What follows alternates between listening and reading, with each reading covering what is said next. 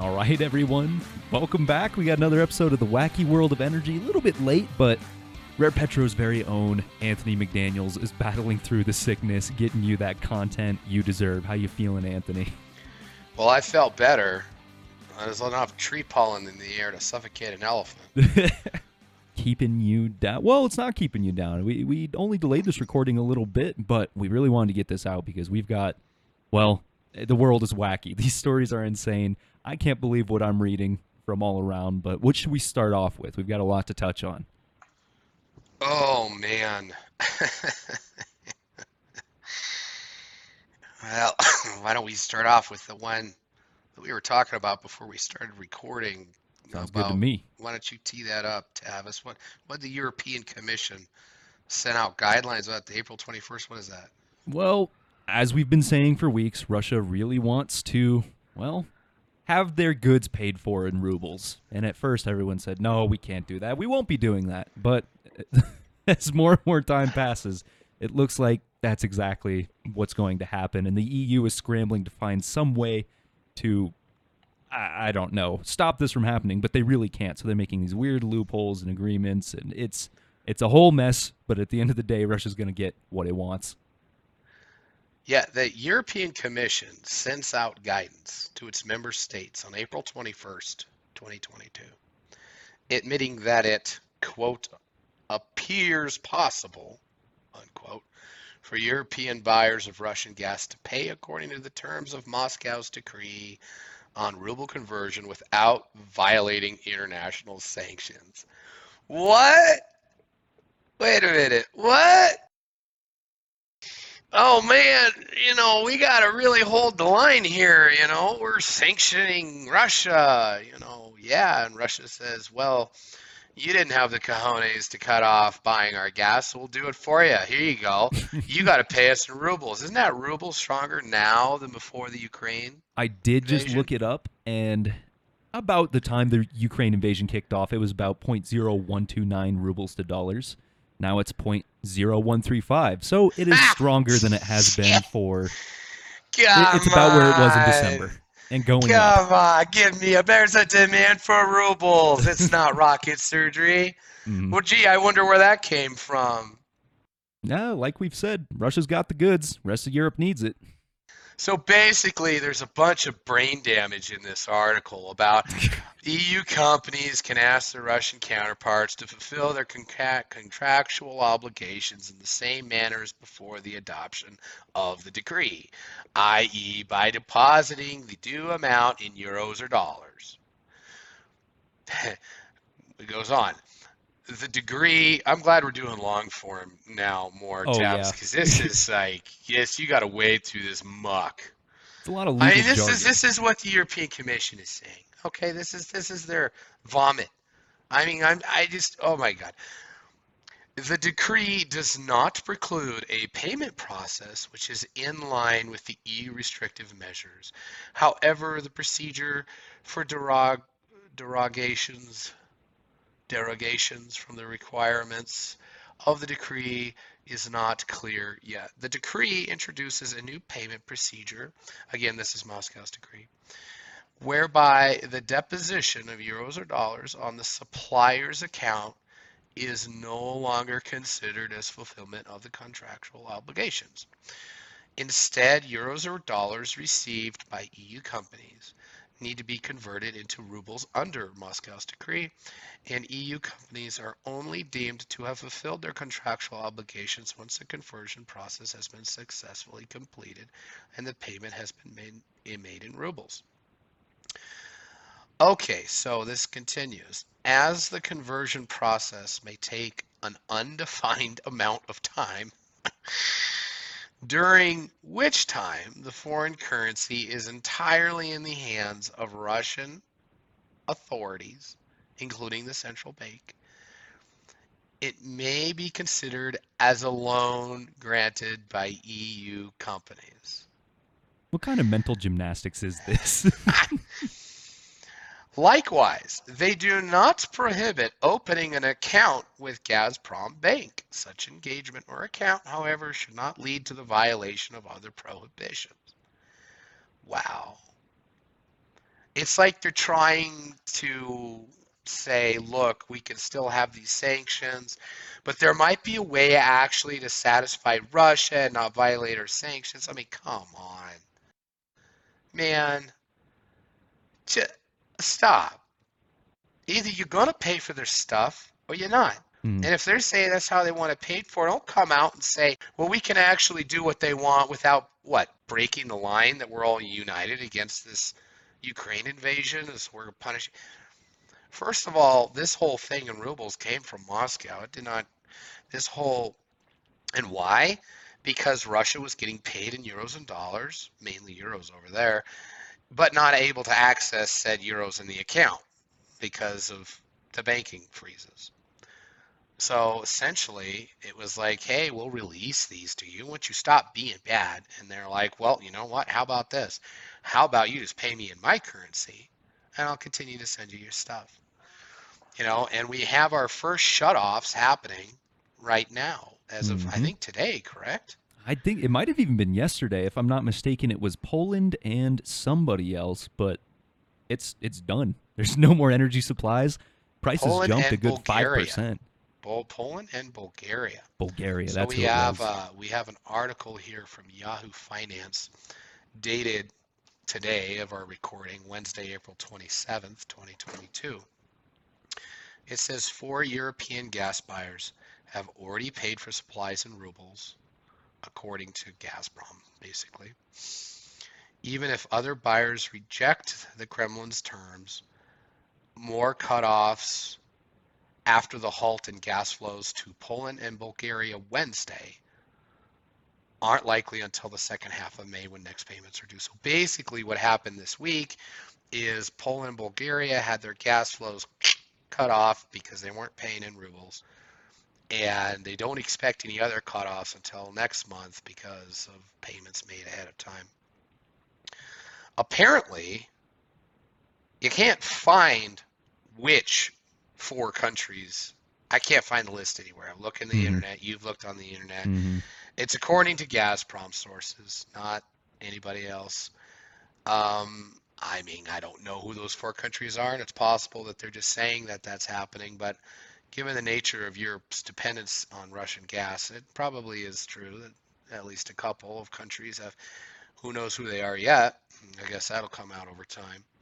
And then on top of this, we do see that 10 European companies have already opened accounts at Gazprom Bank.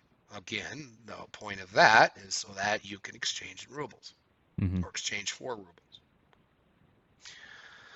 So, anyway, it begins the shut off of the EU's gas supply.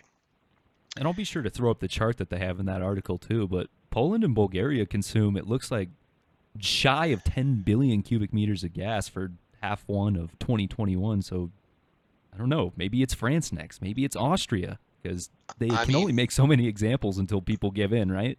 Yeah, we have this. Um, there's actually an article from Al Jazeera uh, today, as well as our recording, April 27th, um, uh, saying that uh, the EU um, or the European Commission president warned companies not to bend to Russian demands.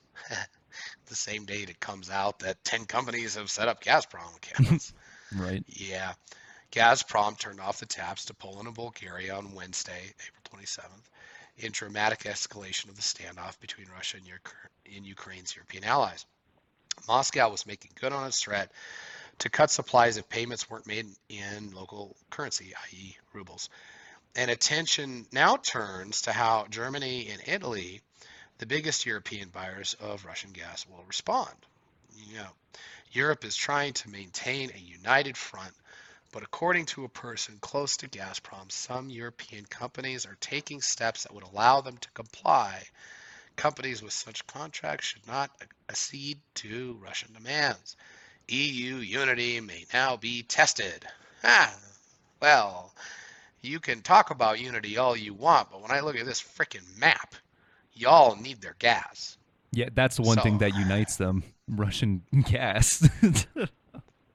I mean, it's it's ridiculous. Like you said, we were talking about this earlier. The EU warns companies not to buy Russian gas in rubles. I believe you said, or what? what is really the the opportunity cost here? Either they don't, and there's energy scarcity, and everything falls apart, or you give in to Russian demands, buy the energy we need, and just let them do what they Yeah, want with Ukraine. It seems like the two options. Yeah, it's just the biggest rat's nest out there. I mean, they are over there saying, and we've talked about this in our previous episodes, making a big old deal about how they're going to be united and they're going to punish Russia economically and this and that. Russia's still selling their oil, and they're selling it to other countries at a discount that don't really care about paying for it in rubles, India and China, for example. They're probably funneling plenty of oil through Iran. I mean, I don't know that, but Oh, come on, you don't have to be it's genius. probably a safe assumption. And you know, this whole freaking time, all I'm seeing is that they're going to talk, talk, talk, talk, talk. We're going to punish Russia, blah, blah, blah. And the Russian ruble is stronger than before this invasion. I mean, really, it seems to me as a game of chicken on the currency front. And again, I just, I fail. I I just can't bring myself to believe that this whole cutoff from Western currencies wasn't calculated for before this whole thing started. Oh yeah, this was no drop of a hat invasion. I mean, they've been setting this up for months. I'm sure. Yeah, at least. I Mhm. mean, and then you've got the European Union trying to say that. I see another article come out that by 2027 they'll be totally free of Russian gas. Congratulations, they'll just build three more pipelines to frickin' China. Mhm. You think they care? They don't. No. There's always going to be a customer. Yeah, when their energy prices continue to skyrocket and we just can't physically ship enough LNG tankers across the Atlantic to keep their economies running the way they're used to, they will still probably ultimately buy some renegotiated Russian energy. I mean, either that or from the Middle East. But I mean, who knows? Whatever you're getting from the Middle East, where did it come from? Yeah. I don't remember if we talked about it last week. I'll throw up the article real quick, but I think companies like Shell are blending 49.99% Russian oil into anything else and then Yeah. calling it a Baltic blend. Yeah. it's I going mean, to find yeah, its way to market. Th- look, the free market's going to try and figure this stuff out. Look, if we were in this ample glut of energy in the world right now, we wouldn't be seeing all these gymnastics, if you will, to try mm-hmm. and, well, we don't really have to violate our sanctions and we can still do what Moscow's decree said. Oh, you know, we'll let the Iranian crude come on so long as Moscow gets to broker the freaking deal and not have Western sanctions affect their ability to trade with Iran. You know, I mean, what are you going to do? Tell India they got to stop buying Russian energy? yeah, what, wag your finger? There's nothing to back any of this up I mean, with just, outside just of we are the world, we are the children. Stop. yeah, yeah, you know, I mean, it's, I hate to say it, but this just continues to turn into more of a freaking soap opera. Mm-mm. you know, they're still in Ukraine. Here we are. Here we are. I mean, two and a half months now, something like that. It's been a minute. I was out in California when this started. It's been over two months. End of the Olympics. Yeah. So, you know, I just, I mean, where do you go from here, right? Like, so which countries and which companies are going to be buying in Russian? They, the- short version is some of them will, right? Yep. and there is going to be a splintering of the European Union. Now they can say that they're all united, but when it comes down to it, man, when the rubber meets the road Mhm. and plants have to keep operating, houses have to keep getting their electricity. I mean, Who do you think will be the first to pay in rubles? I mean, looking at this chart again, it looks like Germany is, of course, the biggest customer, 30 billion cubic meters in half a year alone. I would not be surprised if they if they did it, but at this point, you're right. It's kind of a game of chicken. And also, who's going to come out first? Who's going to get crucified? Is Italy going to say we need this energy, and then the whole world paints them evil? Just bad PR. Which I don't know. Bite the bullet and get through it. Yeah. a decision's not been made. I mean, it's some serious geopolitical stuff going on. I mean, we have this is some epic level stuff. And you know, I just I don't see I, I don't I mean, they can't replace their gas. It's as simple as that. I mean, they just can't. Not overnight. No, If they gave two years best five to ten scenario. years, Yeah. maybe, right? But then you know, you've got to have you've got to have people in the West that actually support energy extraction. You know, and we have an article come out. You know, we have news come out just this week that the Biden administration slashes slashes millions of acres eligible for oil drilling in Alaska. which seems counterintuitive given current events, but here we are. you know and then we have things coming out on like oilprice.com right? Here's an article.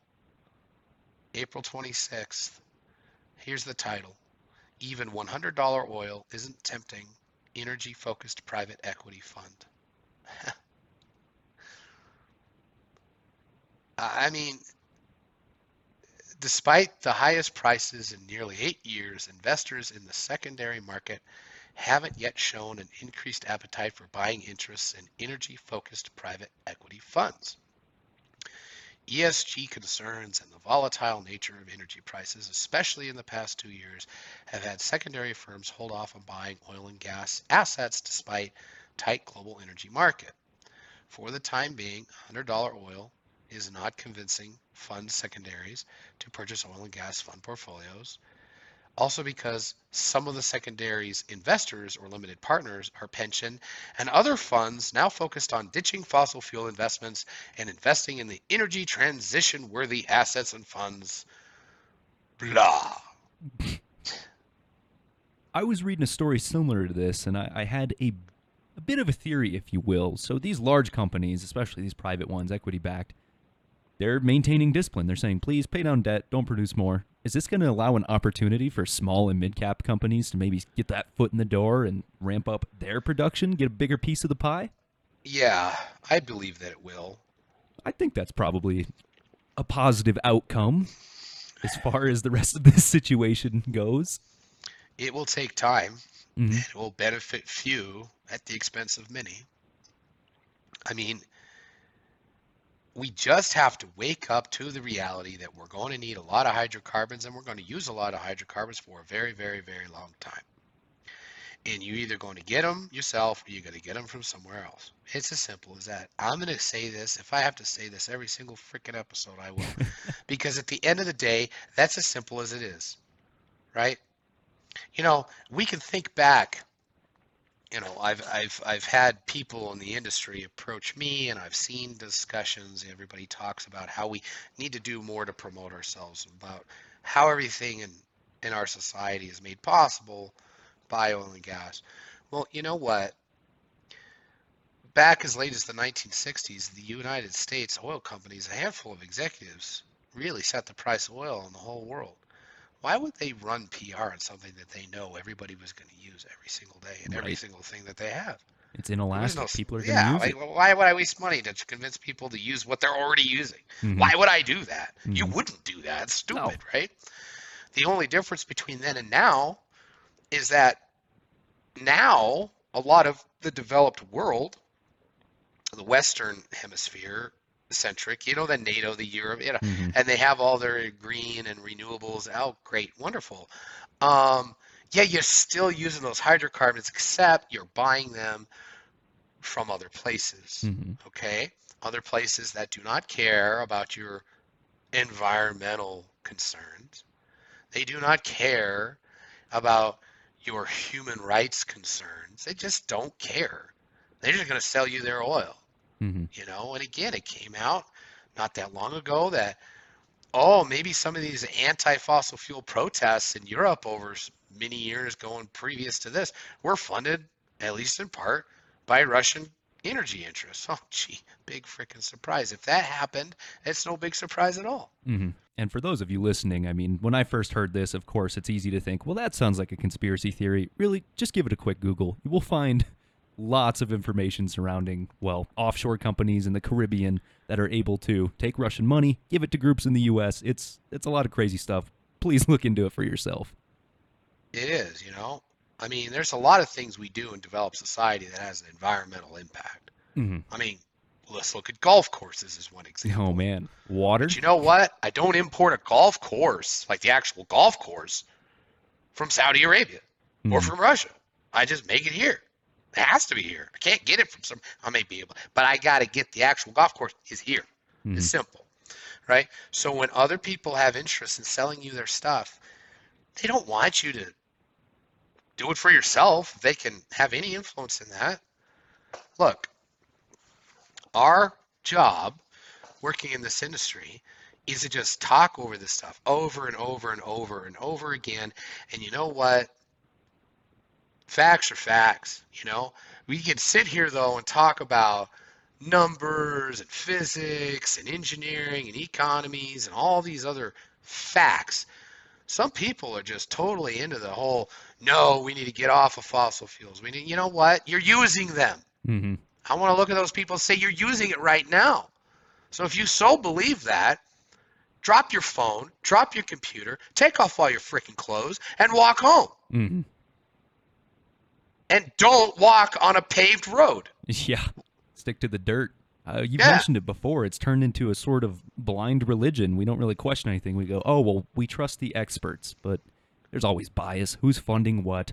Who wants what results from what study? It's it's a little concerning to just sit down and consume without questioning. Yeah. So, I mean, we have this right in front of our face to circle back to what's going on in our wacky world right now. We have this right in front of our face of all these people trying to stand up for, I guess, their morals, you know, what Yeah. believe is right. It's you know, yeah. hey, you know, Ukraine's freedom is being encroached on, they're being attacked. Hey, you know what? We need to get off of fossil fuels because look at the look at the look at the human turmoil that comes from because of the fossil fuels. Look, your modern society demands fossil fuels.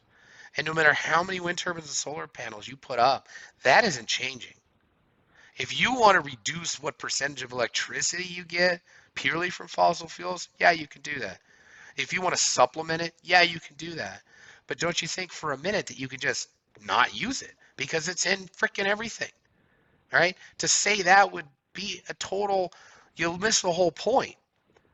So if you know that you need to use this, then why don't you make more of it yourself and then simultaneously work on these other agendas? That's fine.